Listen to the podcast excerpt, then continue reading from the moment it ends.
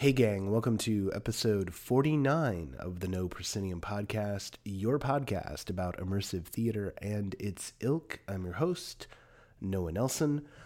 First things first, uh, I want to apologize for there being no show last week. Uh, I know some of you listen to these in a big block, but for those of you who listen in real time, um, as you might be able to tell from the sound of my voice, I've been a little sick lately, uh, and it's really put a wrench in the works. Uh, we have another episode lined up. We got a recording coming up uh, this weekend, and uh, I'm going to scramble and get some more stuff onto the I mean, scramble. Makes it sound so bad. Look, we've got a really busy June coming up. So when I say scramble, I mean it's going to be pretty easy to book the next month of the show. So don't worry, we're, we're coming in strong. This time out, uh, this is a special After Dark with Zay and Noah episode. Uh, we're going to wax philosophical on um, the nature of narrative and immersive. I recommend listening to this one with a drink, perhaps late. Might not be good for jogging around with. Um, you're, going to want to just, you know, let it wash over you. Uh, the uh, Zay's uh, part of it, there there was rain going on in New York. So for like the first few minutes of, of the episode, you get this kind of like rhythmic bass backbeat going on. It's uh, it's qu- quite soothing, and uh, I may pull a full narcissist and listen to this one myself, um, because I, I don't always listen to the episodes because I live the episodes. Uh, but I was listening back for some editing reasons because I had to sync the two files, and I was like, oh, I'm liking this. I want to listen to this one this weekend. Um, also, maybe it's the the medication's making me delirious. But you don't want to know about my health. I hope you don't. You want to know about news and notes. Let's go. All right. Um, if this is what happens when my voice is sick all the time, I'm just never going to be healthy ever again. All right, uh, let's talk about Los Angeles. Uh, Hollywood Fringe is coming up, so that means we're going to get uh, at least a few interesting experiments. Here are the three that I've identified so far as having a lot of potential. Now, this doesn't mean that there aren't other shows that I'm going to catch or that I'm not already, already signed up to catch, but these are the ones where if they're not good, I'm going to be disappointed. There, I said it. There we go. Uh, the Truth, which uh, has elements of sort of, feels sort of like, you know, Accomplice meets a pod play, is what I'm getting from the description. Then there's another piece called Oblivious, a video game theatrical experience or video game theater experience. I think I might have said that wrong. Um, that's like Noah Nelson dream word salad. So um, yeah, um, I'm I'm really looking forward to that. And then Annie Lesser, who did a part, uh, who did uh, Getting to Know You last year, has a piece called Apartment Eight, which is part of her ambitious sort of ABC project uh, that she's trying to get off the ground. And this is the first part of it and um, I expect all of this to be good. There, I'm I'm I could get disappointed. It's entirely possible. I'm disappointed all the time. My life is disappointment, but I'm hoping those three pieces are good. So make them good, people who are making them, so that I can be happy about them when we talk about them on the show. There we go. All right. Um, I'm a little self-centered right now. I'm healing, guys. I'm healing. Um, what else is up this week? Uh, Shoshin, uh, I got to take in. Hold on. I'm not kidding. Uh, I got to take in uh, Screenshot Productions' new piece, uh, which is now unfortunately over, uh, called Shoshin, uh, Beginner's Mind. Uh, it's lovely. There's a review of it over at the No Proscenium Medium Collection, medium.com slash no dash proscenium. It's right there at the top right now. Um, it's a fantastic piece, meditative for sort of obvious reasons because it's about meditation. Uh, it was about 90 minutes, and um, I'm glad I went even though I was sick, which is uh, something I don't say about a lot of stuff. Uh, so there, R- read read the piece. Um, this this has gone long enough as it is. Uh, another piece that brings up Shoshin and talks about the LA scene in general. Uh, our friend Juliet Bennett Rylah of LAist has a piece about how uh, the LA immersive scene is really strange and beautiful. It's not the exact title, but uh, we retweeted it on the Twitter feed this week, and uh, you know I'll, I'll post it in the Facebook feed as well. It's it's a really wonderful piece Uh, Juliet gives us a little shout out, and I'm very thankful for that. And indeed, I'm sure someone is listening to this episode, uh, this podcast for the first time because they stumbled across uh, us from Juliet's feed and are wondering why are we listening to this sinusy man talk? Because that's how every episode starts, but it's not how it ends. Trust me, we're getting there. More news. New York, uh, new episode, new episode, new issue of the newsletter came out this week, and uh, the listings, some of the new listings included uh, The Great American Casket Company, which is an immersive piece set at Greenwood Cemetery in South Slope, Brooklyn. Uh, that's going to be running this June. Big acreage, and um, Zay says the setting is really wonderful, and um, it's about a casket company, and it's at a cemetery. I mean, come on, come on. Also in Brooklyn, the Speakeasy Dollhouse, The Bloody Beginning, returns uh, to an undisclosed location in Williamsburg for a run through August. If I'm parsing this right, this is a remount of an earlier version of Speakeasy Dollhouse uh, material. And um, yeah, it's a return engagement, and um, it's it was popular, and uh, I'm kind of jealous. Wish I could get back out to New York. Not in the cards right now. But if you are making your way there, we do have some good news. Both the Grand Paradise and Then She Fell have extended into the summer.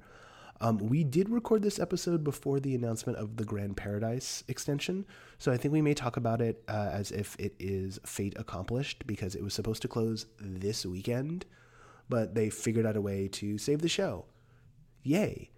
Um, also, right now in New York, uh, I think for this next month, uh, uh, Third Rail Projects, who uh, put on both those shows, are doing some workshops. So you should check that out. I think we've put it into the feeds, uh, but it's definitely something if you're interested in doing this kind of work that you should go do.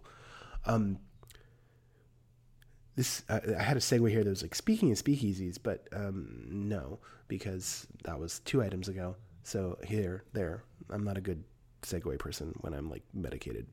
Um, but speaking of speakeasies, uh, Boxcar Theater's Speakeasy is uh, up in San Francisco and it's going on sale soon. This is a return of a very successful show. Uh, they've got a brand new venue. It's massive. I think I mentioned before. Uh, tickets go on sale in the middle of June. They're also doing something kind of interesting, um, which I could probably wax poetic on, but I'm not going to. They are offering up shares in the company through uh, the Jobs Act, through the Title III crowdfunding. It's not crowdfunding the way we think of crowdfunding. It's really crowd investing. Um, and there are requirements and there's a minimum buy-in, et cetera, et cetera, et cetera. But they are looking to raise some more funds that way. They have a very ambitious vision for what they want to do with this show um, in terms of spreading it around the planet. And uh, you can kind of dig around and find it. Um, I haven't posted links yet. I probably will post a link in the feed at some point. Um, I've been a little under the weather, as you can tell. Okay, enough excuses. Let's get into this episode. Um, this is Zay. This is me. This is us talking over Skype or something like Skype. Um, we've merged the audio so you don't have to hear the garbage track of uh, of a Skype recording. Um, it's strange. It's weird. It's philosophical. Uh, you know, maybe take some cough medicine. That'll probably put you in the right mood. Um, I wish I had some cough medicine. It would definitely put me in the right mood. Um, I need to talk to my doctor. All right. Um, go have some fun. Listen to this. Oh, and one more thing. Um, if memory serves, you know, we might be a little loose with language. So if you're one of those people who likes to listen to the show with the kids in the car or something like that, you know, this no, not this one, not this one. Uh, this this one's this one's your seed. So, um, what are you uh, what are you thinking about? Here? So, I I was listening. It, it comes from two things. Well, it comes from a whole bunch of things, but it comes from two things. It comes from um, I was listening to. I was listening to. I I listened to many of them. I didn't listen to all of them, so I was listening to all of the No Proscenium pro- podcasts. Some of them for a second time, um, and you were having a conversation with. Oh, and now I can't remember. You were having a conversation with someone if I were better, I would have looked this up. And you were talking about story mm. and about whether and well you talked about story with a number of people but this this person you were talking about story in terms of um, whether or not story is important or necessary and at one point the person said in in reference in talking about story she said that the piece didn't have a story. This was for the dinner party. It was the dinner party. Okay, so yeah, that was Lauren Lauren Ludwig and uh, Yes. and, and the drum. And also, I think said- we've started now. Just so you know. Oh, like okay, I think I think fine. I think it starts. I think the episode starts with like you saying I was listening to. So like like this is like a Nerdist type thing. We'll cut all the stuff that I was saying that was garbage beforehand. Uh, but yeah, I'm sure the people would love to know. No, no, they don't need to know that. Uh, so you, so the, the episode with Lauren and me talking that that was one of the short Um, ones too. and- yeah, And and she said, well, such and such didn't have a story. It didn't have a climax. Hmm. And I thought, is that is that the definition of story that there is or is not Hmm. a climax? And this dovetails with a piece on HowlRound where a guy wrote an essay about essential components of immersive theater. And he picked a number of pieces in New York. He picked Then She Fell, Sleep No More, um, Natasha Pierre and the Comet of 1812, I think House World, and then also The Grand Paradise, I believe. And one of the things that this person listed as an essential component of immersive theater is that it tells a story hmm. and which is odd because to me none of those pieces tell anything that I would call a story. right. Some some of them some of them play off stories that we know, Right. and so it creates this certain illusion or container or something. Natasha Pierre has a story, but it's also not a piece of immersive theater. It's a cabaret piece that was that used the word immersive as a marketing tool, basically. Right. Which is Um, something that we, we come up against all the time and sort of in this rogue samurai fashion uh, when I find this fight and and and I find it slightly ironic because like I love that kind of work. I really do. I love a good piece Oh, of me too, piece of cabaret. absolutely. But it's just it's not this thing of ours. Right. You know, and that's that's the hardest thing. And I know like I, I I'm pretty sure I pissed a producer off recently because you know they they wanted to get on the podcast, um, and Yeah. I'm like, it's just it's just not. It can be great. It can be amazing. It could be wonderful. Yeah, I think I may have done the same thing recently. Yeah, and it's like, um, but we're no. I mean, if, if I don't know, we can be nice guys till the end of the end of days, and that's not going to help this thing figure out what it's trying to be, or the people who are making this type of Yeah. work stand out uh, from the crowd because there's a lot of cabaret. And there's a lot of bad cabaret, and there's a lot, and there's there's less good cabaret, and the good cabaret can be revelatory, but Right. but yeah, but but Well, you were on story. You What I story. wonder, so what I wonder about is, um,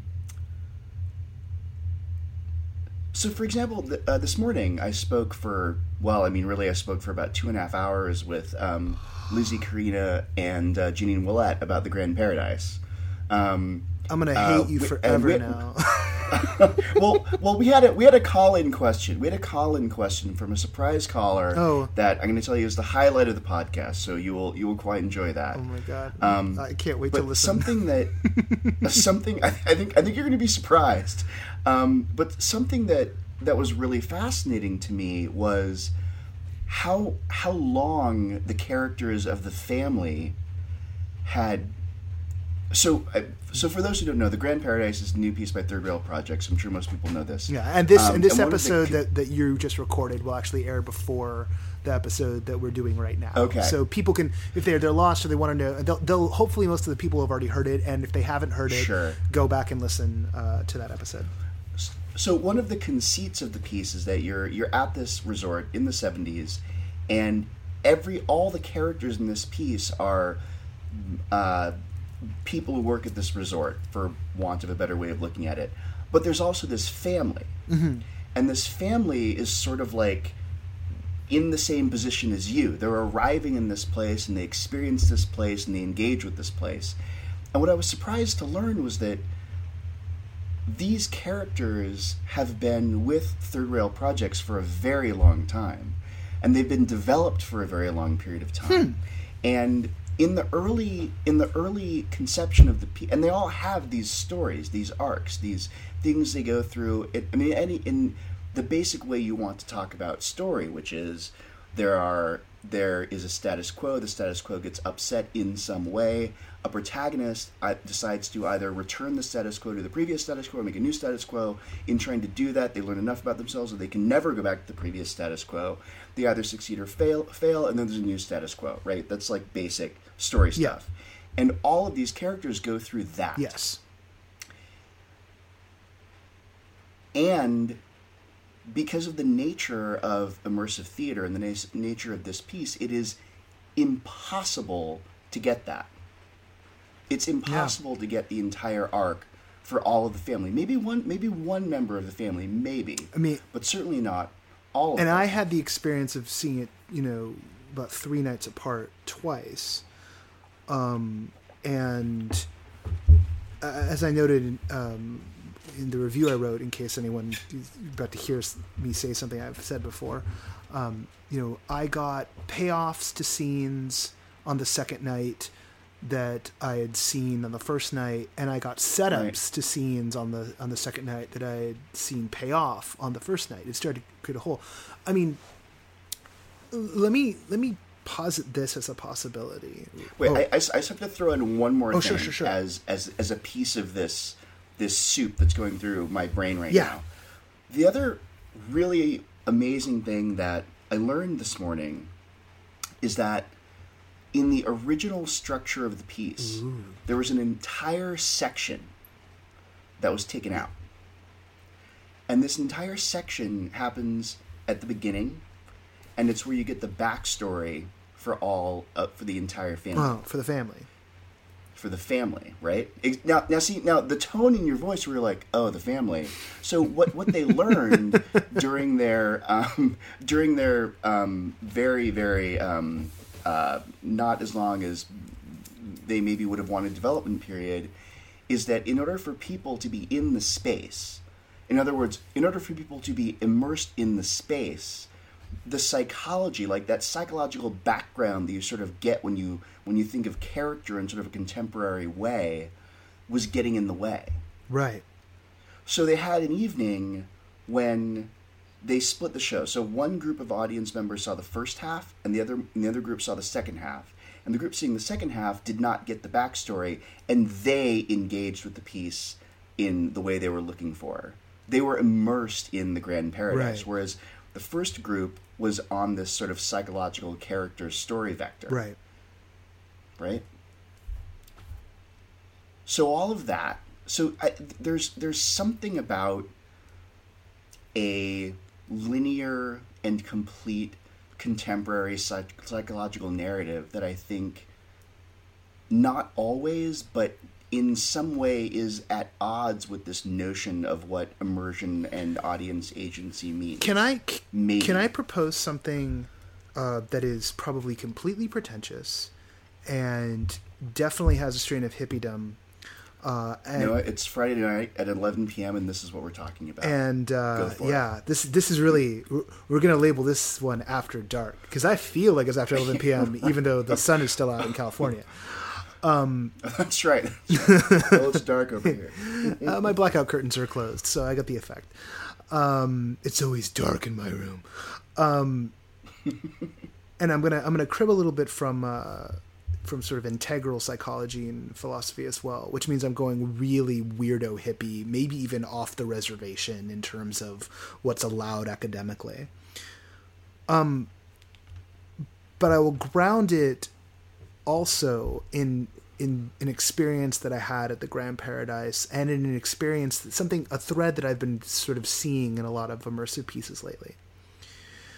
Let me propose that immersive can contain stories, but that when it's really working, it transcends and includes story.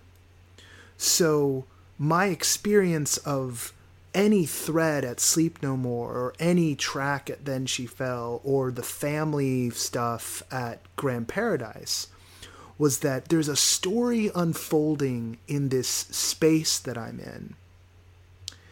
And given time, I can piece one together.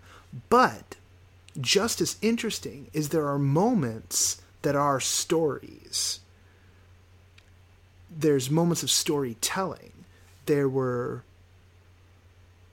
there was at least one monologue that was really a story that I got at the Grand Paradise, and that was um, it's a story about Ganymede, uh, and it's used it's used to set up theme, but we're, we're told a story. Um, and when a character, some of the, some of the staff characters are and entertainer characters are revealing elements of themselves, they do it through stories, and it's it's not a monologue. That's what's interesting to me. And I saw another piece, a, a site specific piece here in LA just about a week ago, uh, and and when there were three monologues, it was a triptych, and when the tri- when the monologues were entering into the space of the, the this being people telling stories about themselves and and not monologuing it it really felt real because we will stop in our lives and allow our friends to tell us a story. We might interject questions to clarify because we're not really sure what's going on right? But that's the closest a real human being gets to you know monologuing to to be or not to being or to like you know a multi-page really to like an eric bogosian piece right where like i'm going to go on for four pages or a danny hoch piece or anna deavere smith where it's like i'm just totally laying out who i am through speech it's not a speech it's a story we narrativize our own lives and and those moments um, can be really connective because here's someone telling a story. Think in, in Then She Fell how magical it is to lay down in bed and get the bedtime story, right? Um, I can think of in, in, in And the Drum, there are moments like that too, where someone's telling a story. Um, it's it's a little chapter of their lives. Um, but isn't that still that's still environmental? Right. So right. Like, no, the, the, like the you're, container you're it is is still environmental, right? But it's still using right. story, right? But that is sort of the point: is that the whole thing isn't a story; it contains stories, right? The sandbox, the space, the the field that is being made that we are immersed in can contain stories. But the ultimate point is not to walk away and say, "Oh." Here's this single story. It's it's like if I go into a comic book store, you know, I might get like a whole bunch of stories at once. Or if I'm like on some giant or like think of like some giant multi-part like comic book series, you know, it's like I'm gonna get five or yeah. six story arcs in you know in a in a year, uh, but I'm um it's yeah that there's thing it's like a television series or like a comic book series like it's this weird thing where it's like it's a series that happens to be happening in like 90 minutes in in two right. hours. Yeah, exactly. Yeah, exactly. I mean, a, a TV series or a um, or a movie franchise or an extended universe are about creating creating um, a world, a world you can move around in, and in that world, stories can happen.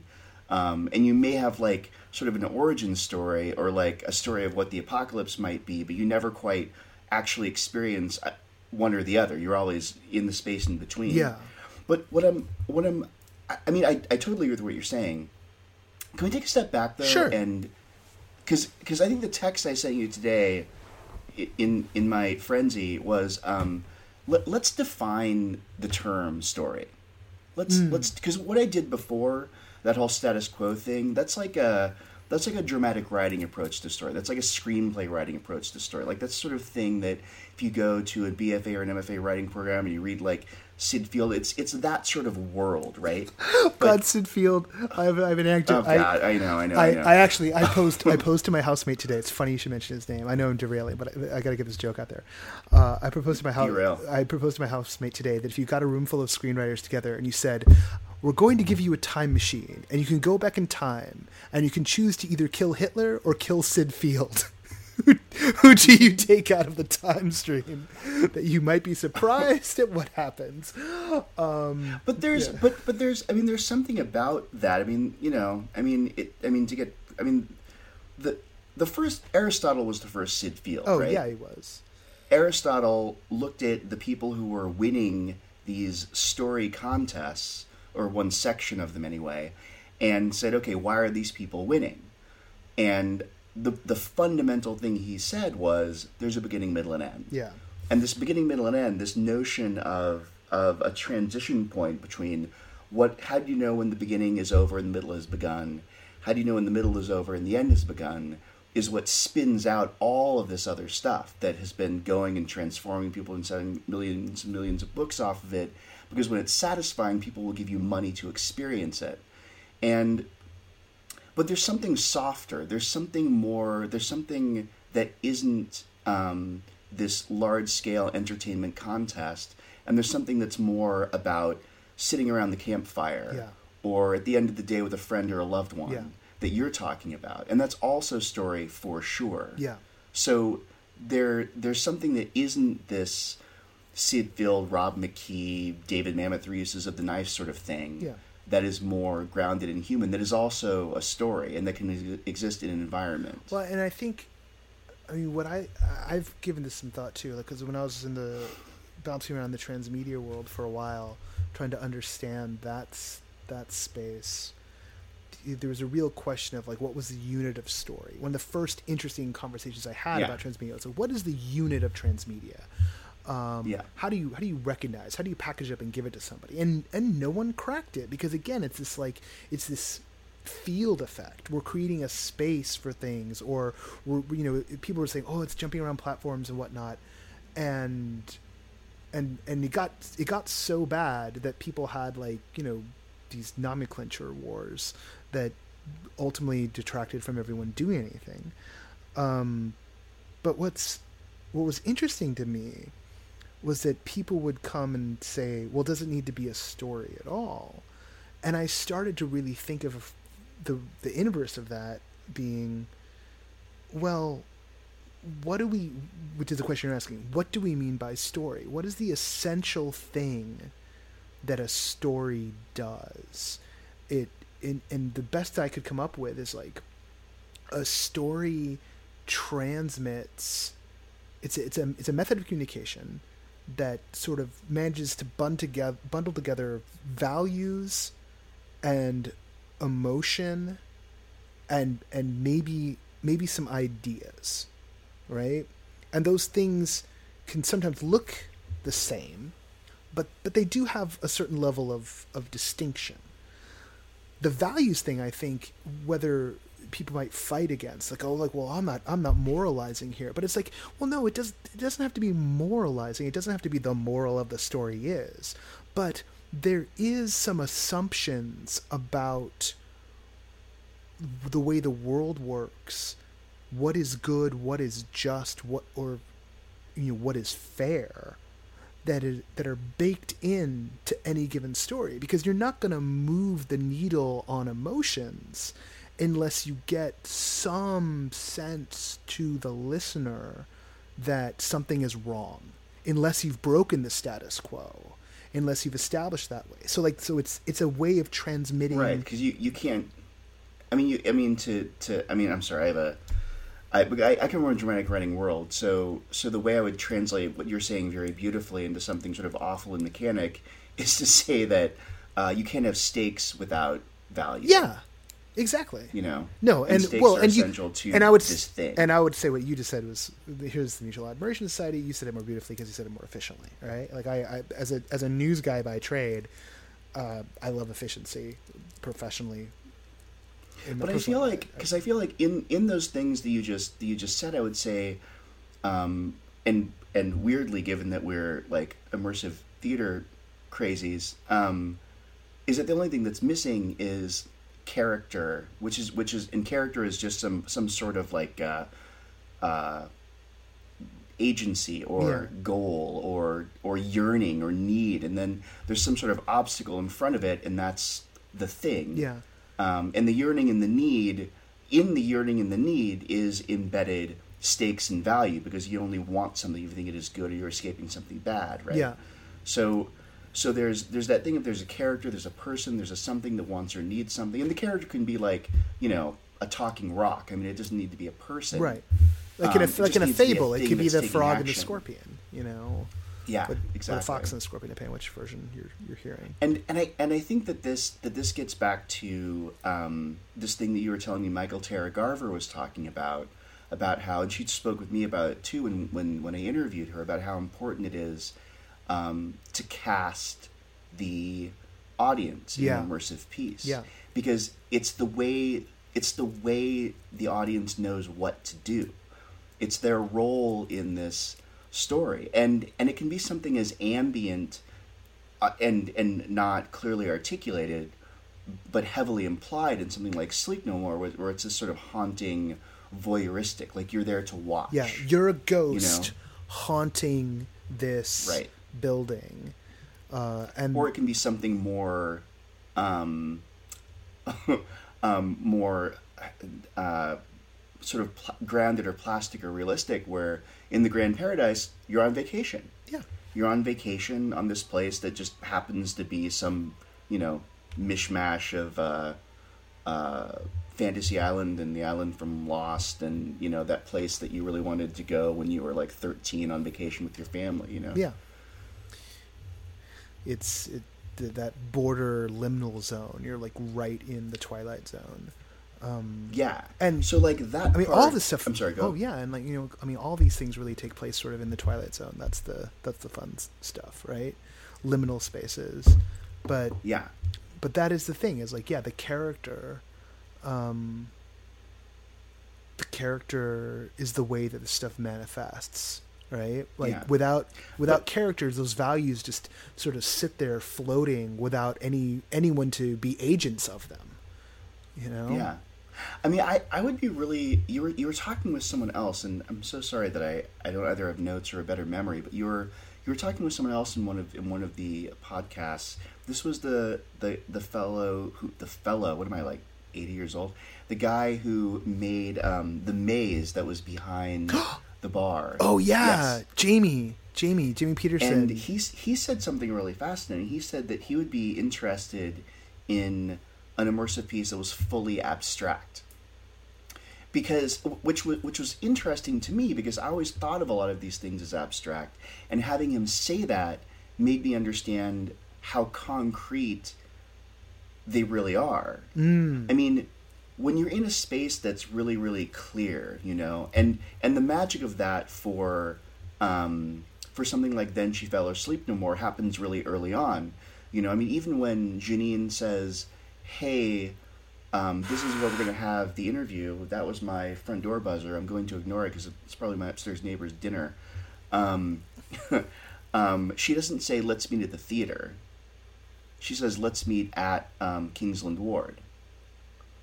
Yeah when you go to see Sleep No More, they don't say, "Hey, so the theater is at you know la la la la on Twenty Sixth Street on the west side." They say it's at the McKittrick Hotel. yeah And I know people who still think that it actually used to be a hotel. and Yeah. and the moment that starts invading your memory is the moment you're in the piece.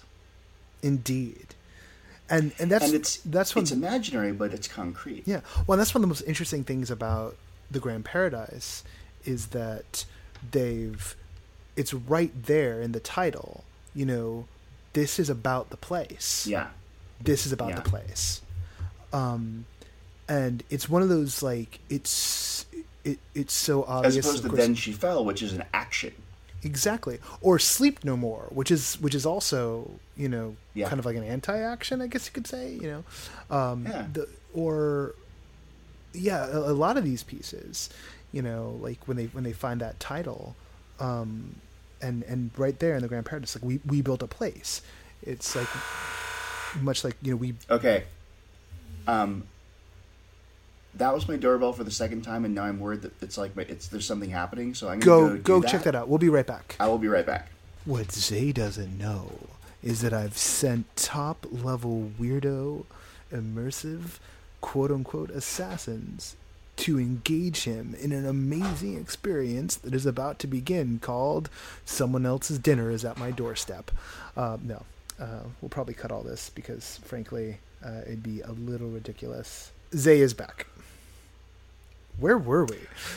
Where were we? Ah, Man, That's- we were we were somewhere good. we were we were oh i was waxing poetic about um about the grand paradise the, the being the title about the about creating the spaces or you and you were talking about the fact that it's like meet me at kingsland's kingsland ward meet me at the McKittrick. um yeah that's if if a piece is going to endure it feels like the essential thing is you built this place where this thing happens. You've created a space where there are possibilities. And this is one of the reasons why it's so easy for us to see the similarities between immersive and theme parks like Disneyland, or why Imagineers are giant fans of this form, are some of the biggest fans of this show, is because the aim there is explicitly we're going to create a place. We're going to create a place where you can have these you can have these discoverable discovery experiences. And in the course of that, we may tell some stories and we may embed story into the space and a story may unfold. But the aim isn't telling the story the way you conventionally would. The aim yeah. is this conveyance of, um, you know, you're going to get initiated into a certain viewpoint of the world. Yeah, I think that's true, and I, and I think that's probably why the first great, um, and you know a lot more about this than I do. Um, the first great virtual reality work of art is not going to be a narrative experience. No. No. We're going to need narrative experiences to get us there. Yeah. But it's it's not going to be and we're going to need games to get us there too but it will be something other. Um, yeah, it'll it'll. Well, games. I mean, games have a funny relationship with this too because oh, massively. Um, it, it it's like that that weird experience where you you're invited into a world and it seems like it's going to be a sandbox experience, but it's really not because like the shape of your experience is guided by. Um, it's like I was like I spent the last two days looking at because once upon a time I had a handle on where we were with story. I mean, one of the things that, that was so frustrating to me about this HowlRound article about how immersive theater must have a story is that it is that it has been a real it's been over a hundred years since theater needs to have a story to be considered theater. Hmm. Like point blank. Yeah. I mean, I mean, I mean, even even before the 60s, even before any of that, modernism annihilated the notion that you have to have a straight dramatic line or a, a, dramatic line at all. And to claim that any theatrical form needs to have a story in order to be considered a theatrical form, I, I, I just don't understand how anybody who um, has been engaging with theater for quite some time can can have that perspective. So in in games, when something is supposed to be a sandbox. So it's a world that you're exploring, and you're exploring this world, and you have to take an action, and that action creates some sort of crisis, and then somehow, like, the crisis freezes. And until you take the next step along that crisis, you can like spend a hundred hours doing something else. It doesn't seem like you're in an environment. Yeah, it's the thing know? I hate the most. Like, I love because I love these giant sandbox games, and but that shit is what breaks me every time. It's like I never finished yeah. Skyrim because I was like, the, I can tell you one way to make sure that this war does not come to a bloody end. I'm just not going to fight it. I'm the prime mover. I'm the only person who has agency in this entire world. So if I don't go up on top of that mountain, this world will never yeah. fall. Right? Yeah. It's it's it's the ultimate power fantasy if you have eyes to see it. It's also yeah. incredibly frustrating and it just cracks the illusion. And to watch people play those games and be like, oh, the world is so realistic. I was like, oh, realistic? Dude, like nothing was happening in that village. And then I fought this fight in a different place, and all of a sudden the village is burned to the ground. Like, there's nothing realistic about that. There's just switches being flipped and pallets being swapped. Much more realistic is oh, I walked to that village, I chose not to do something, and by choosing not to do something, something else happened.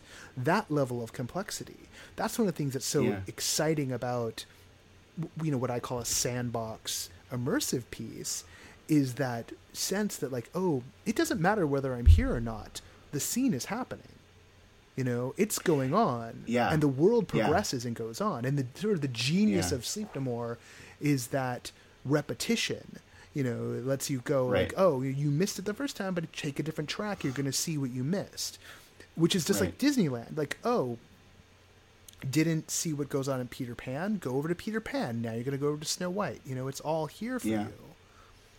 and and I think a lot of the early um or early uh for me early immersive theater pieces that I went to before um then she fell before sleep no more um were made by people who are very much in this narrative um world. So so you would see something happen and then you you might be able to catch a scene for the next thing the next thing the next thing.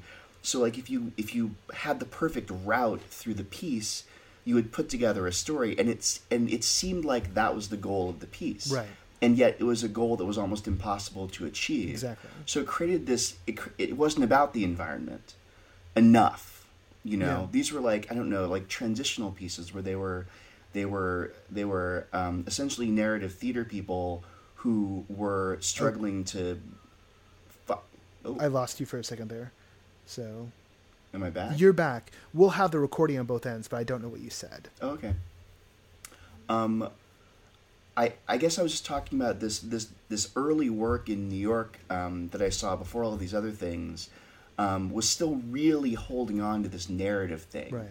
So it was like if you maneuvered your way through the space in in the right way with the right timing, then you would get the story, and then there would be a climax at the end. There would be a scene at the end that sort of brought everything together in the way that a well-crafted story does, um, in a, you know in a wonderful way. I love well-crafted stories, um, but it definitely wasn't about the space. It didn't put you off in that way. So there was this. It was sort of. Um, it wasn't like something like. Um, I mean, now now I'm thinking about this dinner party thing. the dinner party thing is really really fascinating as a um, to use a dinner party as a medium, you know, Yeah. or or a, or a wedding, or and weddings have real have like real structure. Um, but uh, And- an and- and some people like to- has a Some some people, particularly like, there's some folks who like, I feel like they troll me slightly, gently troll me. They're always like, oh, Tony and Tina's wedding, Tony and Tina's wedding, Tony and Tina's wedding. Anytime I bring up immersive theater, I'm like, oh, sure. I mean, like technically yes, but like you know, it's it's a comedy show. Like there's a gimmick to it. You know, like it's Yeah. it's um, but yeah, that structure there. You know, like there's these ritual. But that's what it is. There's ritual, right? There's a ritual in a dinner party. There's a ritual in a Yeah. wedding.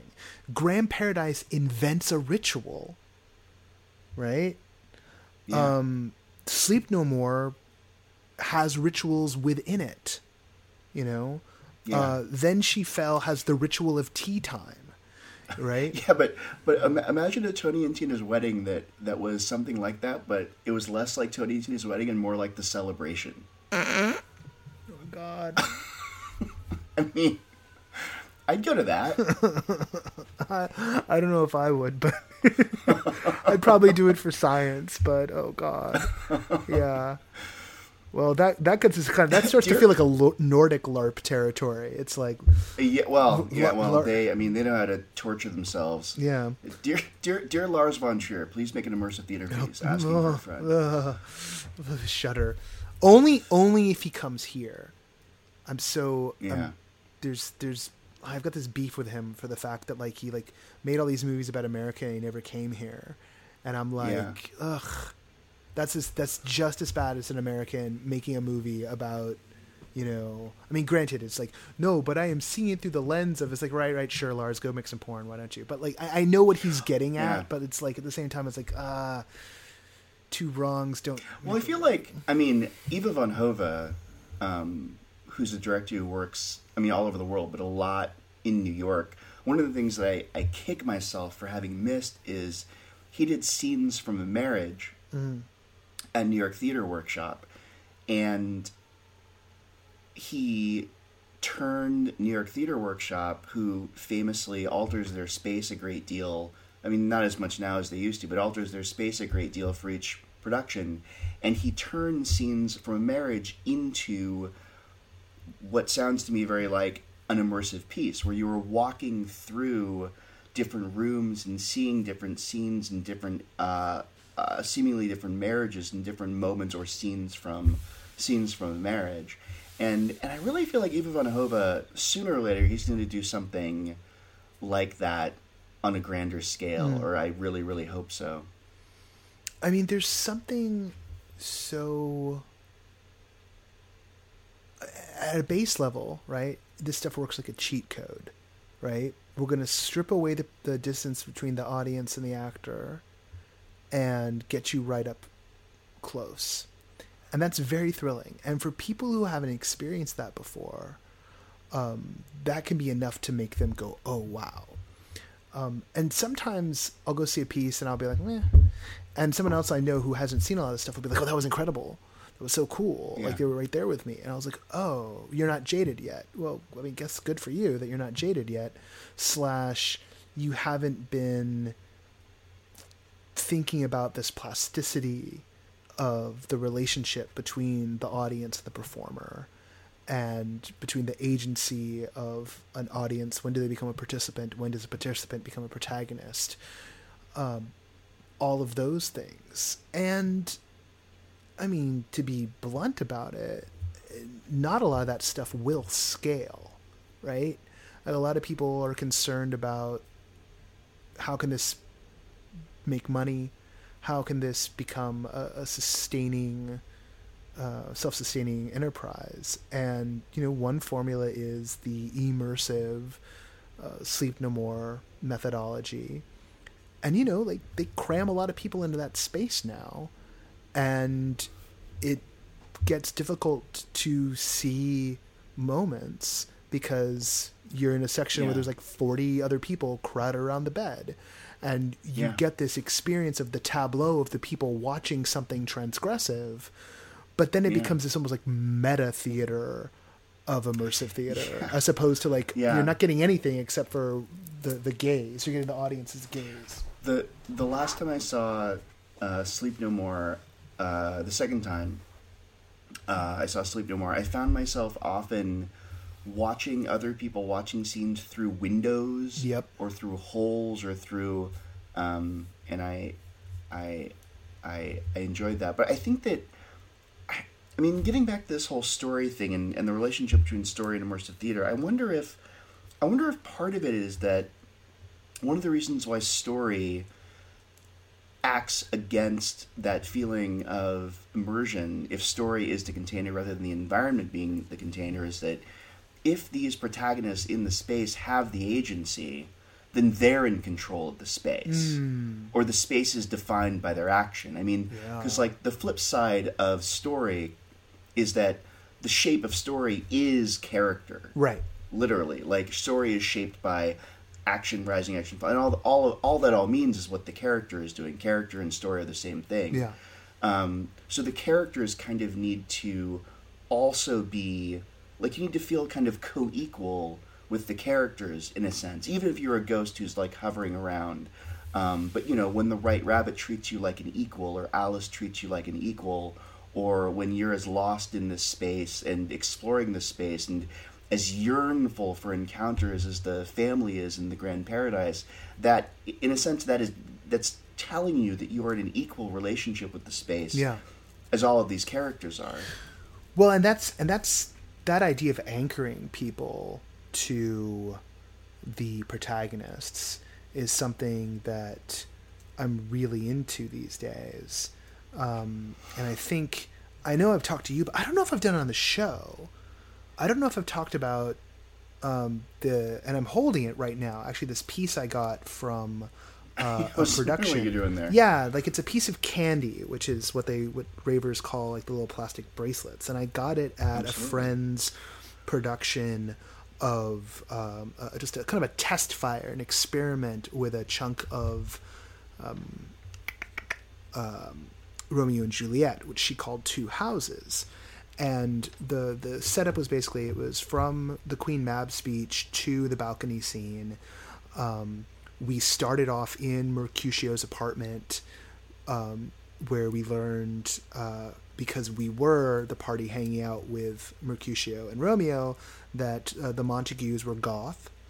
Um, and then we made our way, broke our way into the Capulets Ball. We made, we went across the street, went to the other mm-hmm. space. Mm-hmm. The other space is a live work uh, circus arts um, practice space, and mm-hmm. we got in there, and they had a full candy rave going on, and mind you, there was like fifteen of us, maybe more, with the with the actors and the doses, but actually like about twenty of us.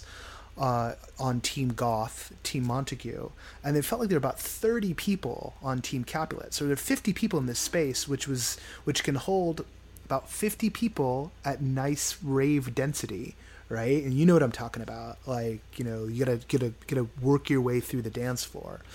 Um, and they were doing this thing which i guess is a thing in candy rave culture where the they will uh, entwine fingers with you and then use the other hand to roll their bracelet off onto your wrist. And the the Candy Ravers, the Capulets, were approaching the Montague party members and doing that. And as soon as they happened, I was like, oh, this is going to happen to Romeo.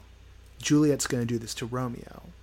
Uh, and it turns out it's a thing that happens at Candy Raves. And I didn't know about that, but it was it was press ganged into into being here and I started thinking about how oh this is and I even knew what was going to happen because this is going to happen during Palmer's kiss right because it's hand to hand contact holy Palmer's kiss right mm-hmm. you know that mm-hmm. whole setup right there's the, the puns going on there to make this little gesture work and this idea of I'm going to do something physical to the participant which I'm then going to replicate on the protagonist and that's the lei in Grand Paradise. It's also the water ritual, right? Mm-hmm, mm-hmm. It's like I'm yeah. initiating you, participant, audience member. I'm taking you, audience member, you who are observing, you who are watching this. I'm bringing you into this world with a physical action.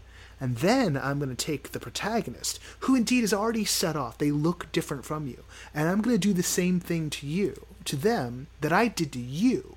You got there first. There's a primacy in that. I'm just realizing that now. That puts you, the participant, ahead of the protagonist. And it's like, this protagonist here, they are your sacrificial lamb. Follow them. Choose mm. who you're going to follow. They stand for you, you who have already undergone the physical initiation. That's contagious magic right out of Frazer, right? It's a different way of approaching communication. It's a way that is not it's a way that isn't traditionally thought of as story or narrative, but is so used by stories and narratives of magic and stories that are told within religious contexts. This becomes that. This bread is my body, right? I'm going to transubstantiate yeah. this object. This object is your connection to the world. And I'm going to take this object and connect you to this world. And you're going to watch how that object is also used to connect this other person to this world. And now that person stands for you. We can't ritualistically beat you up. Or, well, we can ritualistically, like, fake beat you up, but we can't, like, do certain things to you. But we're going to do it to the dad. We're going to do it to the mom in the Grand Paradise. We're going to do these things to these characters. They are your proxies. That's how I was yes, interpreting and. Uh well, I mean, to to to offer a foreshadowing of the conversation with Jennine and Lizzie, um, the word that Jennine used for what the each of the family members could be for each individual audience member was avatar. Yeah. Yeah. And uh, there's a, and there's an origin to that relationship that you'll hear when you listen to to the interview. But this this thing of ritual, you know, it's it it, it is so deeply true in one of the things I've always loved about about theater is exactly that is exactly what you're talking about. I mean, it's it's a it, it's a ritualized experience. Even even when you are it, I, I don't know. I, I want to act out against these people who are talking bad about Tony and Tina's wedding. I've never even seen Tony and Tina's wedding, but what what I I'd be willing to bet is true about Tony and Tina's wedding is that every single person who goes to Tony and Tina's wedding has been to a wedding that they have had profoundly ambivalent feelings about and and that that piece takes a hold of those feelings and turns and transforms them and gives you a sense of catharsis about them because it's funny, it's ridiculous, it's 100% non-threatening. Yeah. And whether it's doing that about the, the ambivalent feelings you might feel about some wedding that you've gone to, or your anxiety over death, or your feelings about coming into middle age, or your feelings about a sexual awakening having never been touched by another person before in an intimate way, whatever that is, like all of that is what theater is for, and all of it requires a structure. Right. And that structure doesn't need to be as mechanic as um, you know a Syd Field might write about it, or might uh, insinuate it to be for the sake of efficiency and bucks. But those structures we respond to on this deep level, it doesn't take much to ignite those feelings, you know. I mean, there's this one of the um, there's this really wonderful book called The Morphology of the Folktale, and um, the attempt was made to catalog the actions in every single folktale throughout um, Russia and like surrounding uh, Eastern Europe. And, and these are like structuralists; these are Right. like formal structure. It was like during that period of of of time, and the the um, the assertion in this book is that there, here are these sequence of events. These are all of the events that happen in these in these stories, and every event doesn't happen every time. But when the events do happen, they always happen in the same sequence Yeah. because those are the signals. Those are the you know it's like um, it's like in in the times of oral history. It's like not everybody told the story of the Iliad in the same way, but when they did, the events always happened in the same order. Right. Like they they're you, you wouldn't have like if, if when Star Wars becomes oral history, you know, you Right. you wouldn't you wouldn't tell the destruction of the de- first Death Star after the fight at Bespin. You can't, right? But you might omit the Death Star. You know, you might you might you know skip Or- around or- it somehow, Or repeat the motif. or or repeat the motif. You know, like Um, you. actually, so so I'm. I, I mean, this may take us too far afield, but one of the other reasons I wanted to It's talk the to you after about dark. stories- It's the after dark episode. Say there, right, there is no all right. field. We'll tell people to listen to this one after the sun sets, and only after the sun sets. That's the container Um, for this. I, re- one. I remember when we were talking about the Force Awakens, Sorry. and and you and you had this um, this uh, this point of view about it that had to do with the difference between story and plot.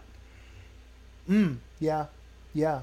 And I don't I don't think I don't think I ever quite um, uh, got the full explanation or rant on that, but I'm very curious to hear Can what I you have to say about can it. I can I summon that one? So, um, Here, wait, I'll let me let me see if I can ignite it. Um, no, no, no, I, I, I got it, I got okay. it, I got it. No, I got it. I, just, right. I think I was just so. So you like, off. you know, because what was going on at the time, where people were really upset that so many of the beats were in Right. four, were Yep. the beats in four, were the were the beats in seven, Right. and I was like, well, no shit, Sherlock, um, because this because of the fact that character is story, you can Mm-hmm. put different characters through the same plot and you will get a different story because Rey is not Luke and Finn is not Han and Poe is not anybody right you know or or wedge plus. or Wedge Plus, or or is or Biggs Plus, you know, or is like, like or is or is Poe, Han, and Finn, Leia. You know, like like you can start to like you know you can look you can get pins and put them on a board Yeah. and string and start making your connections like any good conspiracy theorist. But the point is, is that we're taken. If we're tuned into the characters, we're going to different emotional places. And indeed, part of the point is that every generation must fight these fights every generation has to face these battles. And when we were kids, we thought that the story was you fight this fight, you become an adult, and the world becomes a just place. And what's heartbreaking to people who thought that that's what they were buying when they bought Star Wars as their mythology, as their religion, is that the real truth is that much like other religion, which is which which they'll tell those stories, but it's about the rhythm of the year. You fight these fights in your life, but the battle always continues for the next generation. I came to this point really recently where I, I sort of had this kind of maybe it's a revelation, maybe it's a realization, maybe it's just me finally waking up from being slightly stupid. I used to think that a story was a sign that uh, a culture had metabolized something, right? Like when I was introduced to the Oresteia. Oh man, in, no! When when you metabolize it, the story goes away. Well, no, right. But like I was introduced to the Oresteia, and they introduced the Oresteia to me. It's like, oh, this is the proof that this is this is the record of how we came to understand justice in the West. This is mm. the story of it going from chaos to going to justice. And I was like, oh, okay. So like we've solved that problem. No, we haven't solved that problem. It unfolds all the time. The inability right. to understand the difference between vengeance and justice is why Batman vs. Superman Dawn of Justice is a piece of shit. Because there's no justice in that movie, it's vengeance. It's vengeance all the way through. It's people not getting it, right? It needed to be justice, but that's a symptom, that is a diagnostic on our culture right now. The inability right. to tell the difference between vengeance and justice, which is why I'm totally expecting us to see Oresteias pop up all over the place. And uh, indeed, we already have seen a little bit of that go on. The stories mm-hmm. exist as evidence. That's so funny. the, the moment the moment you start you started, you got to the the what it means to metabolize a story and stories recurring. I immediately thought of the Oresteia even before you said yeah. it. Yeah well, because uh, probably because it's we're all programmed that way. I think it might be part of our theater yeah. uh, history education. Definitely theater geek reflex. Yeah, you know, it's like we're told like this is the thing, but what the revelation was was that a story isn't evidence that uh, a society has dealt with an issue. It's that a society has woken up to an issue right? And there's so many people who like look for a story and say like i want my story to state something. Like they want an aesop's fable. They want a moral. They want a statement. They want an argument that proves x. But what makes the story eternal what makes it something we can keep going back to is that it isn't a mathematical equation that solves for a, a particular problem and gives you a result it's a formula that lets you solve for X. It's a formula that's eternal. You keep coming back to it and you ask a new question. You say, well, what about this? And you drop it into the story, and the story, you know, gives you, well, if this, then that. Now, this is the answer for now. Give me a different variable, and I'll give you a different answer. But this is the formula. Um, if you want to view it through through that lens and so that's that's what that's what a, a, a, a great cultural story is evidence of that that society mm-hmm. has hit upon a problem that it is now chewing on and maybe they solved it but they don't i don't think any of these problems ever go away right i don't yeah i mean it i mean i, I mean well i mean i don't know if this is helpful to our conversation in any way shape or form but what i keep thinking about as you're talking about this um, is is two things: is that um, stories that keep coming back and coming back and coming back are to a culture what like a neurotic response is to a person. I mean, the healthy person remembers, the neurotic person repeats, and they repeat the same patterns over and over and over again, like a I don't know, like like a rehearsal of the past or something. But a society, thinking, a society has to. Sorry to, to riff there, but like a society no, no, has please. to has to um, educate or, depending on point of view, indoctrinate a new generation yeah. each time. Right. Right. So like it it for an individual to keep on engaging with the same story over and over and over is neurotic. For a society to do it, it's it's the memory. It's like we're going to initiate through. It's the initiatory process. I, I, I agree. I agree, but I mean, I guess it depends on how you see culture. I mean, culture needs to fix itself, and it needs to um, um, and it does that through this through this indoc through this indoctrinal pride. Did I just make up a word? I don't know. Mm. Um, but it's after dark. It's after dark. Uh, um, I I guess I see those those things as as the same thing. I mean, it, it's a way of bringing someone into the the the repeated patterns of of a society um, that has its own like internal contra- contradictions and illnesses and pathologies and neuroses um, that I don't know. I mean, they could be seen as noble or seen as sick, but um, but it, it it's it's a way of of fixing these behavior patterns and these values. It's a way of fixing these values. Yeah. Yeah. Um, which you know, it's either positive or negative depending on how you how you look at it. But what's what, what well now what I'm thinking about is to go back to immersive theater. Um, to to set up an environment where you take I'm sorry, go back two steps. So the other thing I was thinking about when what you're talking about is Brecht. Because Brecht Brecht would disagree. Brecht would say, well look, doing these these um, these eternal values, these things that seem like they're um, that they're true, that they're eternal, that they're true throughout time. That's a way of hypnotizing you in, into thinking that these times are different, that this culture always existed and always will exist, that um, um, that what love means now is what love meant 200 years ago, that what labor means now was same, right? And Brecht is saying, no, no, no, look, the po- what I'm going to do is I'm going to show you how this time is different from these other times. And I wonder, and right now I'm thinking about the Grand Paradise, because the Grand Paradise puts you in an environment and sets you up with this passionate yearning for this beauty and this sex and this stuff and then shows you the other side of it. Right. It shows you the oh, you can fall in love with this girl and be in this room and she can touch your hand and now there's also jealousy. It can show you the two sides of this space and in that space if you're rendering it properly, both sides have to exist. Right. Right.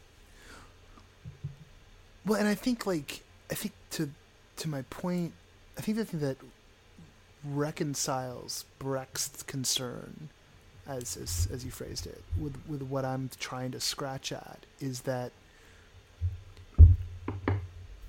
the the eternal questions are what is justice. The eternal question is what is the proper way to express one's love when one doesn't even know how to express oneself. Yes. Um, the stories that stick and that may get rebooted or rewritten like the characters whose struggles are around that like they're i guess for me because the characters the characters sort of are the stories then Yeah. you know we come back and we like we start tweaking you know we, the variables become the things we maybe tweak about the plot to reflect the time but the journey is in se- search of that answer and so yeah what is the yes, answer in search of. Yeah. I, I agree. In search of. So Yeah. like, so like the the things that the stories that can be told over and over again, um, are the ones that don't give you a definitive answer. right So it's about it's about a struggle through the question. Whereas, um, whereas um, if it answers the question definitively, then it immediately becomes stuck in that time, in that culture, Yeah. in that period. It's dead. because the answers are always different, but the questions are always the same. Yeah, it's it's it's dead. It's it's, it's a piece of dead media, um, and I'm not the the mystic, mythic, weirdo part of me, the part of me that's drawn to this stuff. The uh, you know is not interested in dead media, um, and I think what's interesting about Then She Fell and interesting about Sleep No More and interesting about The Grand Paradise, interesting about a lot of the shows I see that are like chasing the spirit that those have, is that they are asking those questions and not giving me definitive answers. And maybe the form Yeah. itself, maybe that sandboxing, maybe the fact that it is a container for story and not a story itself, so that it it will never have a definitive answer. I can't. Well, I think it's endings. I mean, I think it's endings. So, like, if Mm. if um, if Sleep No More begins when you when even some part of you thinks the Mc- the McKittrick Hotel is a McKittrick Hotel and not a theater, like when you get that invitation when you go, um, and then it sort of ends at the like there's a moment of applause, and then this thing happens that may or may not make sense to you, um, and then you walk out into the night. But it's still really porous that ending. Um, the ending of Then She Fell is super, super porous. I mean, not porous, it's totally the wrong word, but it's um, it doesn't push you into a vector. I was, I mean, Gene and Lizzie and I were talking about this about this today. Um, that it, it leaves you with your own space. Oh yeah. It doesn't say this is what this thing is. Houseworld did that in, in an even more bold way. I mean, the last fifteen minutes of that piece are you eyes closed in a soundscape by yourself. I mean, alone together by yourself, you know. Um, whereas the ending of a, at least a traditional Western story, anything you would see on you know any of the great plays, they have they have a maybe it's not a really clear moral message, but that ending is where the creator says, "Okay, this is my point of view. Here's my point of view. This is the deal. This is the world." Yeah. And when the end and when the ending is open like that, and whether it's you know in a in in a novel, whether it does that. Um, ends in the middle of a sentence and doesn't quite give you the resolution, um, or in Then She Fell when it ends the way it ends, or in Houseworld when it ends the way it ends, um, or if the thing just sort of ends and dissipates and throws you out into the night, um, it it doesn't answer that question. It lets you it lets it be open. It lets the environment of the piece bleed out into the environment of your life in the world in New York City or Los Angeles or wherever you are. Yeah. And that's how you wind up feeling like the world is numinous, right? Like when I walked out of Then She Fell and the world felt like it was on fire. I walked Yeah. out of Grand Paradise and I felt like I had just endured a breakup, and then I shoveled a bunch of pasta in my face, and that wasn't enough, so I shoveled a bunch of mousse in my face, and then I got on the L and I got depressed. Um, and instantly was like, how Well, can I, go mean, back? At least you know that that that makes you a New Yorker. If you're on the L and you're depressed and you just shove food in your face, then you're basically a New Yorker. I feel honored to have been given that uh, appellation. Um, honorary New Yorker. That's um, that's That's going okay. on, I've that's my I've I've. I've I've screamed and cried on the 405. So Oh, well, that's your birthright, as the Californians say. Yeah. So, like, let's just be real for a second here. Um, yeah, it's it's. I think I get disappointed in an immersive piece when it it tries to give me an answer, when it doesn't let me make up my own fucking mind yeah, um, which which feels very Brechtian to me to let me make up my own fucking mind, right? Like, right. It just it just sets up some. It just sets up a dialectic. It sets up opposing forces one, two, three, four, however many you want to choose, and says he who says yes or he who says no. I, and I think I can understand why people get turned off by that and want a story because for a lot of people, what they're looking for in story is they're looking for something that lets them think the world makes sense. Yeah, as opposed to a set of tools that will actually help the world make sense. That's me being judgy here. Right? Yeah. Like I feel about it like my my flavor of existentialism is there's a way to make the world make sense. There are tools out there and a really great story is going to give you tools with which lenses with which to see the world. You can build a case in your mind that contains all these lenses and you can affix them to your brain and see the world through those filters. And that's what a story gives you. And when it when when it's what's happening in front of you isn't making sense through one set of filters, you you take that filter off and you put another filter on, and maybe you can see what's actually going on around you, because Yeah. there's all sorts of stories going on around you at every moment. There's all these lives going on around you, and if you can figure out the rhythm, you know, then and if you can figure out the the language, then you can you can decode the stories there. That's what immersive gives to me is like it's like it's like that model of reality that I have. It's that like in much the same way that someone who looks to a story to say, I want to know that there's a narrative to the world, that life makes sense. So they go to a story, they go to Star Wars, they go to church, they go to wherever their Ur myth is, and they say, Oh yes, that's that's my thing. I go into this mode and it's like, oh right, there's a way to see the world. And you give me that and then I'm fine. So so I'm I'm doing the exact same thing. You know, I'm pursuing the exact same instinct, except I want the tool set. I don't yeah. want a hammer. I want the whole fucking craftsman set. And I think it's a very it's a very exciting thing because every every new well, I mean tools and tools and uh, tools repeat themselves, but every new piece of immersive theater and anything that's even vaguely experimental or trying in some way you have to learn some kind of new language or some kind of new point of view yeah. even to engage with it yeah and yeah. that's i find that invigorating i find that so exciting i mean there's there's nothing i like more than walking into something and for the first 15 20 minutes being like what in the name of i have what ah yeah i love that what's interesting is like i think the thing that's going to help bring more people through the doors is getting the tutorial chapter thing right. It's the same thing that helped with the mainstreaming of gaming, right? We saw this in the hmm. late 90s into the early aughts where this idea of instead of it being the manual, here let me hand you this manual, this is how you play the game, the game starts to teach you how to play it. Yeah. Right? So and the more you can do that, can the piece teach you how to see it? right? I think that's a problem that Grand Paradise has is that it, is that it doesn't have a tutorial and it needs kind of needs a tutorial.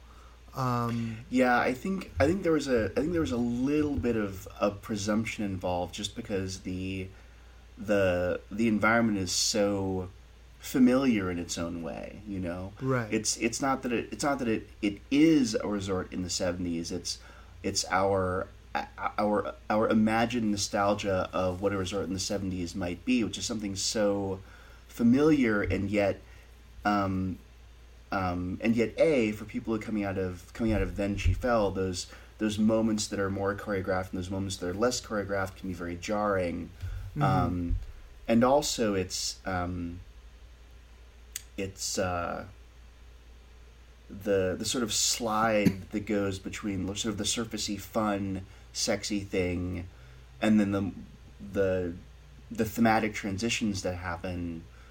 Um, I think can be really jarring and confusing. Well, w- one thing I, want, I was talking with Haley, Haley Nichelle, uh, the other day, mm-hmm. and she's been in both.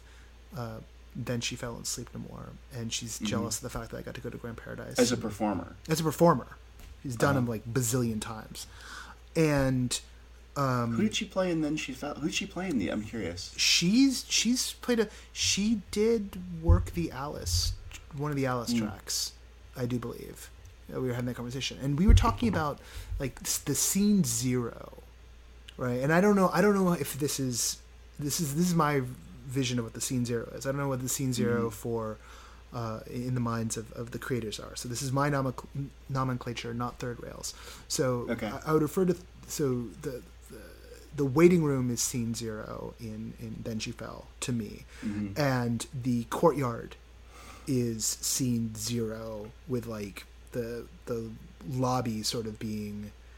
Uh, well, the courtyard's really scene one. So like, but like this sense of in the in the waiting room and Then She Fell, you've got this doctor's office, right? and like the interactions there are to be awkward it's awkward it's uncomfortable i'm in a doctor's office mm-hmm. you don't really want to talk to anyone else all the all the chairs are lined so everyone can see each other but you don't really want to look at anyone else because that's not what you do in that sort of space right and that that discomfort works beautifully mm-hmm. for what's going to proceed in the grand paradise the space is implying to you that oh it's lush it's you know it's it's it's twilight at the mm-hmm. hotel mm-hmm. and it's all to tell you the way but then you're just put in there as a person and you don't mm. really no like the natural thing would be sort of mingle with people and on the mm-hmm. second night i wound up mingling with people on the first night mm-hmm. i wound up mm-hmm. talking to some of like the actually the, the uh, third rail staff and that was great i was having like a conversation but then i was sort of existing yeah, yeah. in two worlds i was existing in the world of like you're noah nelson the guy who does no proscenium and you're here yeah. for the first time and you're talking with them and it's like oh this is like oh like i'm, I'm not not getting my head into the space. The second time, yeah, I knew yeah, what yeah. I was expecting. Someone approached me and started talking. Indeed, we started talking about Then She Fell, but it was like me talking to a stranger, which is what you'd be doing at a tropical resort on day one. It's like, who is everybody? And it made me right. think of, it made me think of And the Drum, which is Lauren Ludwig's piece, and we started there, mm-hmm. like this conversation, talking about that one to some degree, and the the form of the dinner party and as you entered the dinner party the different characters approached you and they started you they started talking to you but they also started getting you talking to each other. They acted as the icebreakers to bring us together. Uh-huh. and i almost feel like maybe that's something that could have been happening there's a little bit of that. I mean i mean when i i think i saw it i mean i haven't seen it in like I don't know six weeks or something. So I don't know how things have evolved. But the both, I know I'm I'm I'm going I'm I'm I'm going back very very soon. Yeah.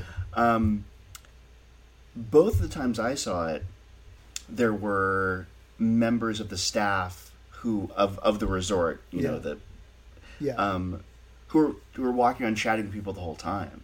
Yeah, there, there I, I, saw some of that going on. Like the yeah. problem for me was like it wasn't happening with me, and and the ratios. Yeah, yeah, and on the second night, like I felt like it was like a lot more people in there. It was really because it's Sunday mm. night, and it was like really felt packed. Um, mm. and so how to make how to really guarantee that's going to happen, how to get everybody in the mood is like it's a logistical problem, right? And I think the instinct is there to do it. It's just like it may or may not be be be firing up um, and that's that's that thing. Is like how do you how do it's it's an initiatory thing. How do we initiate people into this space? How do we give them mm-hmm. how do we cast the audience? How do we make it clear what they're what they're to be doing? And then once we've got those expectations then we can start playing with that you know? Like right. there's there's almost like there's no plasticity if you don't know what your starting form is. Um and and the bigger a piece gets, the harder it is to do that. You know, Punchdrunk solves it with here's your mask. Now shut up. Right? That's the cruel way of looking at it. They execute that brilliantly. Here's your right. mask. From this point forward, there's no talking. One time, one time right, I was given get, this like a seductive thing. Yeah, and once, and the first time I got it, it felt really like sort of like seductive. It's like we like you better this way. The second time, it was given to me in a way that felt like it was dangerous, almost like oh, you're being given this for your own protection. And wow. like it set a different tone, right? It was just, and it was just, it was just the way the guy delivered it. I was like, yeah. Whoa. The the first time I went, it felt like a sort of warning, like that dangerous thing. The last time I went, it felt more like, um, it felt more like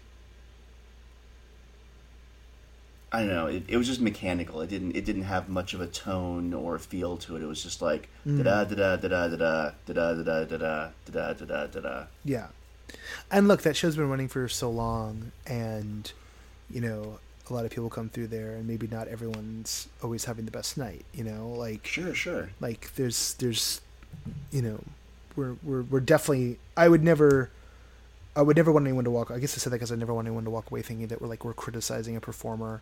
You know, like they didn't give us the best of our possible experience. Like, I don't know. No, I mean, no, I mean, like, the people on Broadway make the big bucks because they bring it hard every night. I mean, that's yeah, like that's that's part of the skill of being someone who performs over and over and over again is to make it as fresh and I mean that's part of why not that many people can do that sort of thing. True it's not it doesn't happen when you want it to happen. It happens because you make it happen every single time i mean god knows i you know couldn't do it but that's part of it. Yeah. I don't i don't know. I've never challenged i never wound up challenging that part of myself. So missed opportunities.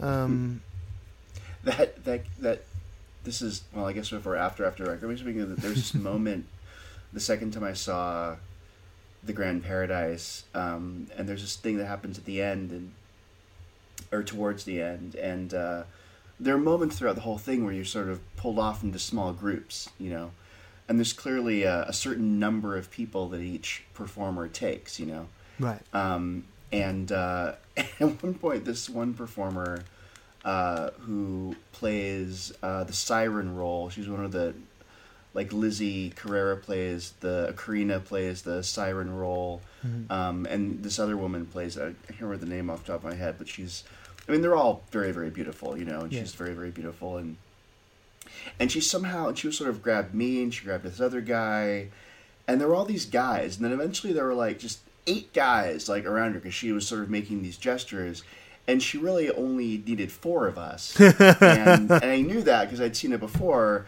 And she sort of looks at us, and like the doors are starting to close, and she's like, "Okay, you you go that way, and you go that way, and you go this way. And no, you stay here." And and when it was back to four of us, she sort of looks at us, and she's all like, "Well, that was a little stressful, wasn't it? Let's sit down." yeah. It was it was very it was a it was a way of engaging with the moment of what was happening without breaking character that was quite charming. That reminds me, there was a moment um, on this piece I saw the other night. Uh, my my friend was with me, and she was. We were out on Santa Monica Beach, and we were looking cold, and like the actor, the actor dropped uh, for a moment to like give her a blanket. But what was interesting was mm. like the actor for that piece, her voice was really like kind of high and tight.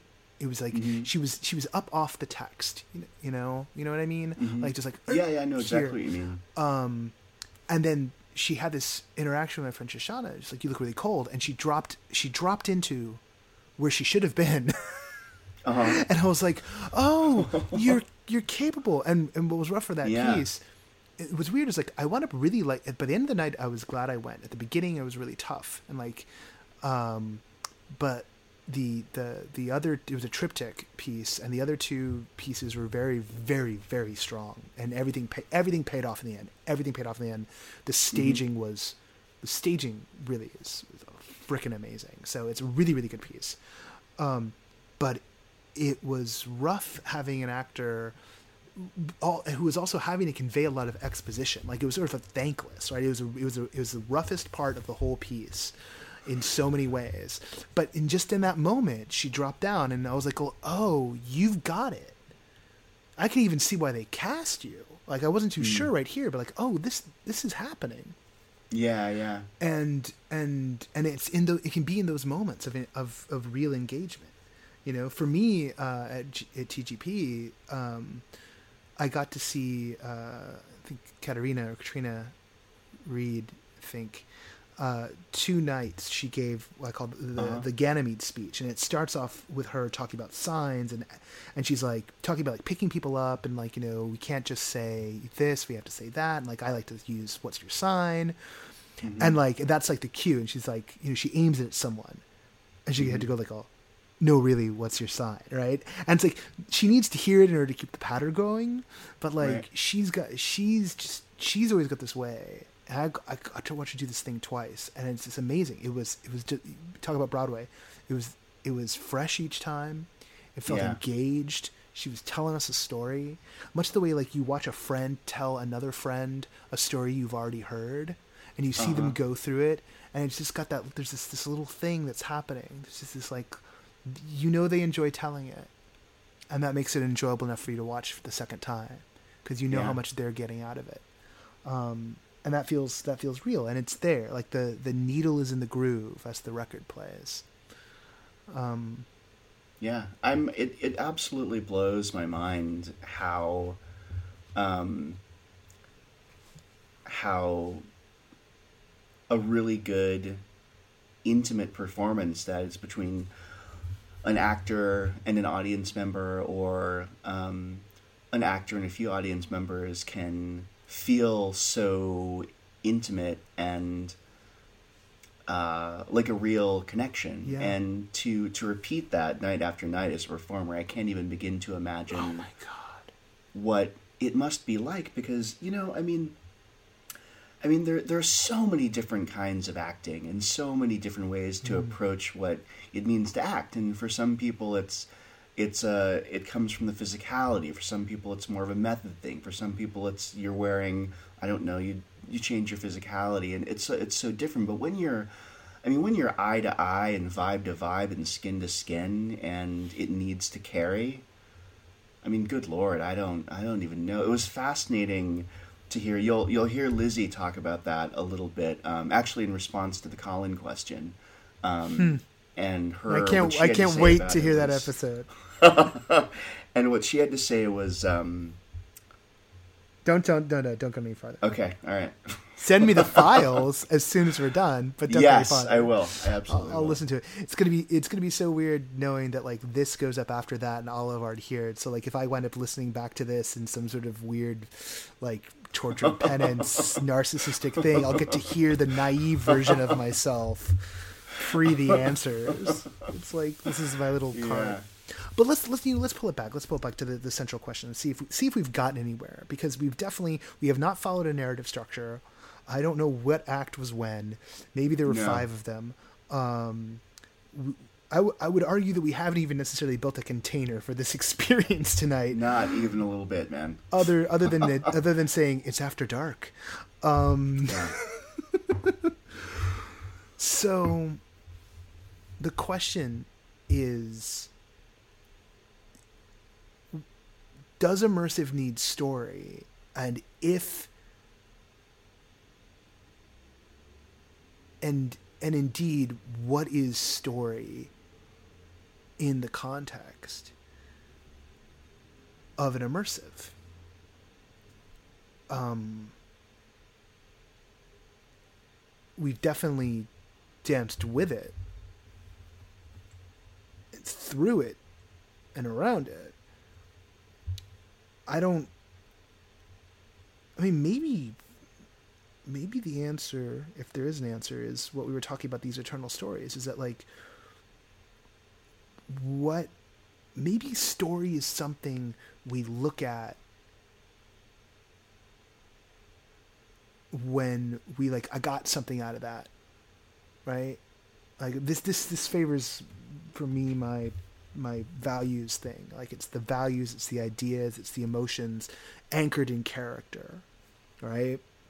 mm. and like and you, you you look at that like a friend tells you their tells you a story tells you their story and you, and you mm. like it it's like oh yeah that man he's got a great story listen to that story um, you, a movie's got a great story uh, and and it won't necessarily have the, the, the, shape but it's got those things in it mm-hmm. um, and then we're we're we're always trying to find just just as a way to, to sort of deal with you know how to make them or how to understand them or how to explain them to someone else we're trying to simplify mm-hmm. it and mm-hmm. break it down into something but when it comes to this immersive thing that's putting the cart before the horse that's yeah that's you know it's going to have that stuff. But that's not what it's trying to do. That's that's never the point. Yeah. And to judge it on that alone is to miss the point. Like you're missing the point. and I think a lot, I think, and I think people who are really good theater critics do have that problem. Yeah. Because they're really good theater critics, because they're used to what they're used to, and they've yeah. got a they've got a good set of tools for breaking that down. Yeah. Um. But this is this is more about more like it's it's less about it's less about making Sleeping Beauty and it's more about making Sleeping Beauty's castle.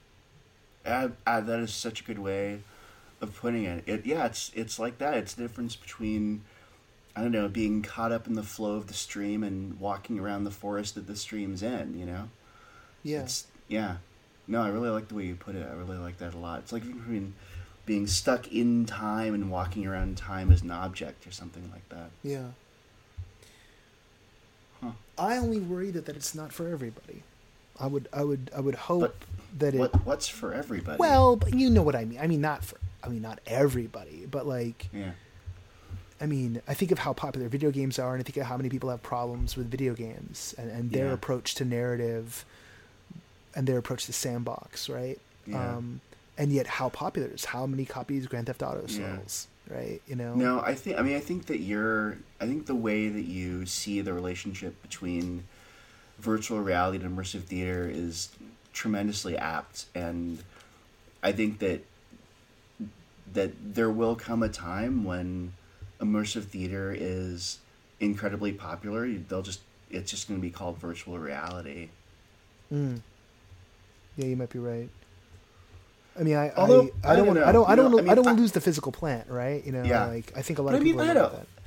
I, I mean, I, don't know. I, I, I imagine I I don't know. I have no answers. I, I, I kind of I I mean, what would happen if like the amount of money it costs to make Disneyland, you took that money and you gave it to third rail projects or you gave it to Punchdrunk? I mean, God. What in the world would they make and would it not be I mean, I don't know. Well, more, more, maybe even more interesting question, right? Because like taking the billions that's costing to build Shanghai Disneyland, Sure. uh, you know, and the need, the needs that go into a thing like that, and there are people who work on that project who listen to this show, which is the weird thing to know, who who help this show exist. Um, the the question to me that I think of is like, well, what happens when the VR stuff and the AR stuff is done up in such a way that it costs a hell of a lot less to get the visual design elements right? Hmm when either in a virtual space or in sort of a, a warehousey space we can like fill in an AR way and like paint over someone's vision of something because they're wearing AR goggles. I'm going full sci-fi here, guys. Um, like a, which is sort of a cheating holodeck, right? So it's not the holodeck because you've got something on your face, but like you're seeing what it'd be like if you're on the holodeck. You're still gonna want actors. You're still gonna want tactile things that people can pick up. But think about the oranges and Then She Fell. Think about the roses. Think about the water in Grand Paradise. Think about the candy in the candy room. Think about the frickin' baby, right, in, in the rave.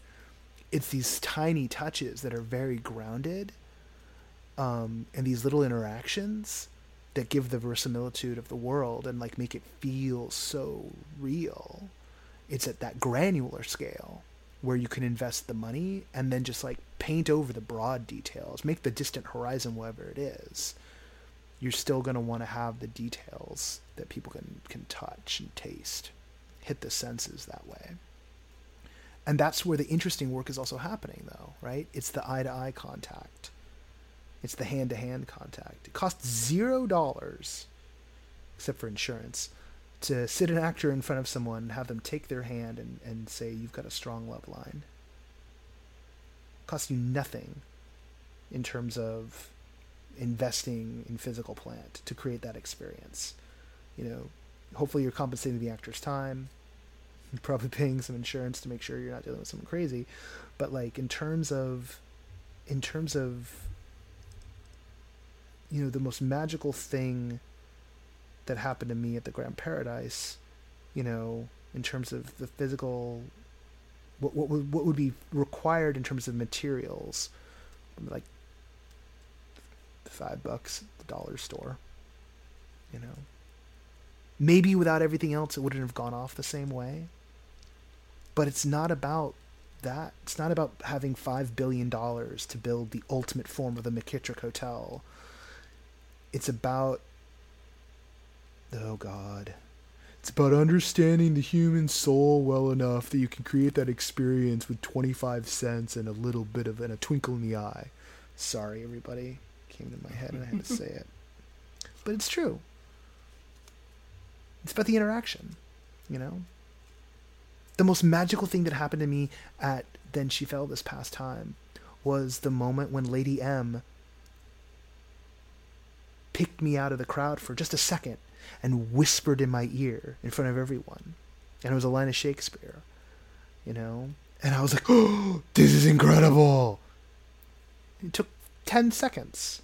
10 seconds of my three hour, two and a half hour long, whatever it is, night was enough to make me, my God, this is so great. It's that stuff. Not that you can just walk up to someone on the street and do that, you'll get arrested. like you still have to like you have to set right but that's the thing that's why it's about building the world i'm going to build this world to make that moment That's the magic.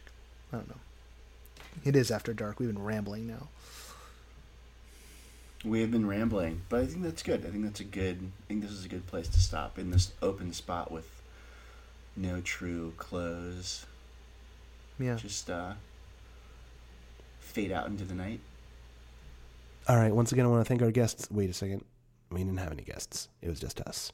I want to thank us. I want to thank us for doing this all the time, or supposedly all the time. Uh, you can find. I'm not even on cough medicine. I really wish I was. This is just where my head's at right now. Sorry, everybody. Um, I want to thank. Um, wait, no, I don't want to thank. How you can find us. That's that's what I need to tell you now. That's all you. That's all you don't want to know at this point. I know that, but just in case, maybe you do. Maybe you're into self-deprecation. Um, if you want to find me, I'm at Noah J Nelson on Twitter. Uh, the whole shebang is at No Proscenium on Twitter. Zay is at Zay Amsbury on Twitter. That's Z A Y A M S B U R Y. I guess I could tell you that Noah J. Nelson is N O A H J N E L S O N. I mean, why should you know how to spell that? Maybe it was Nelson. Uh, you know, there's options. Uh, what else is there? Uh, there's that Medium collection where we put up our reviews of stuff. That's medium.com slash no dash proscenium. The Facebook page is facebook.com slash no proscenium. Uh, there's a basic URL where there's links to all this stuff. That's just noproscenium.com. Um, the newsletter, uh, you can sign up for it right there. The Patreon, which pays for this, and at some point in the not too distant future is going to wind up paying for the newsletter as well, because we're going to hit the free cap this year for certain at the rate we're going. Um, that is patreon.com slash no proscenium no dash or anything like that. Thank you, Patreon, for not making me write something weird. Um, yeah, that's how to find us. Um, we rely upon you not just for backing the show, which we do, we also rely on you to let us know what the hell is going on out there. Because it's just me and Zay and Albert and Dean uh, in our respective cities uh, trying to comb through vast amounts of data to find stuff. And oftentimes, the things that are most useful are the stuff that people aren't pushing heavily on the internet. Um, you know, not everyone's a marketing genius. People are just telling their friends through word of mouth, and then they wonder why no one showed up. That's why we exist, is to make sure no one shows up. No, no, the other thing. That's why we exist, to make sure that people show up. So you help us find the shows by emailing us no underscore proscenium at outlook.com send us your show tips, your cocktail rep- recipes, your homebrew remedies for sinus infections, um, notes on the show. Uh, I'm not listening to any notes on this one, let me tell you. Um, and yeah, that's uh, that's the whole deal. I hope that the next time we get together, I'm healthy. I'm not. Maybe maybe my voice is as um, sonorous as it is right now but that my head feels better and my brain's a little less scrambled. Because next episode is our 50th episode, which is kind of ridiculous. I haven't done anything 50 times in the past 10 years, let alone a podcast. Until next time. And until next time, I'll see you at the show.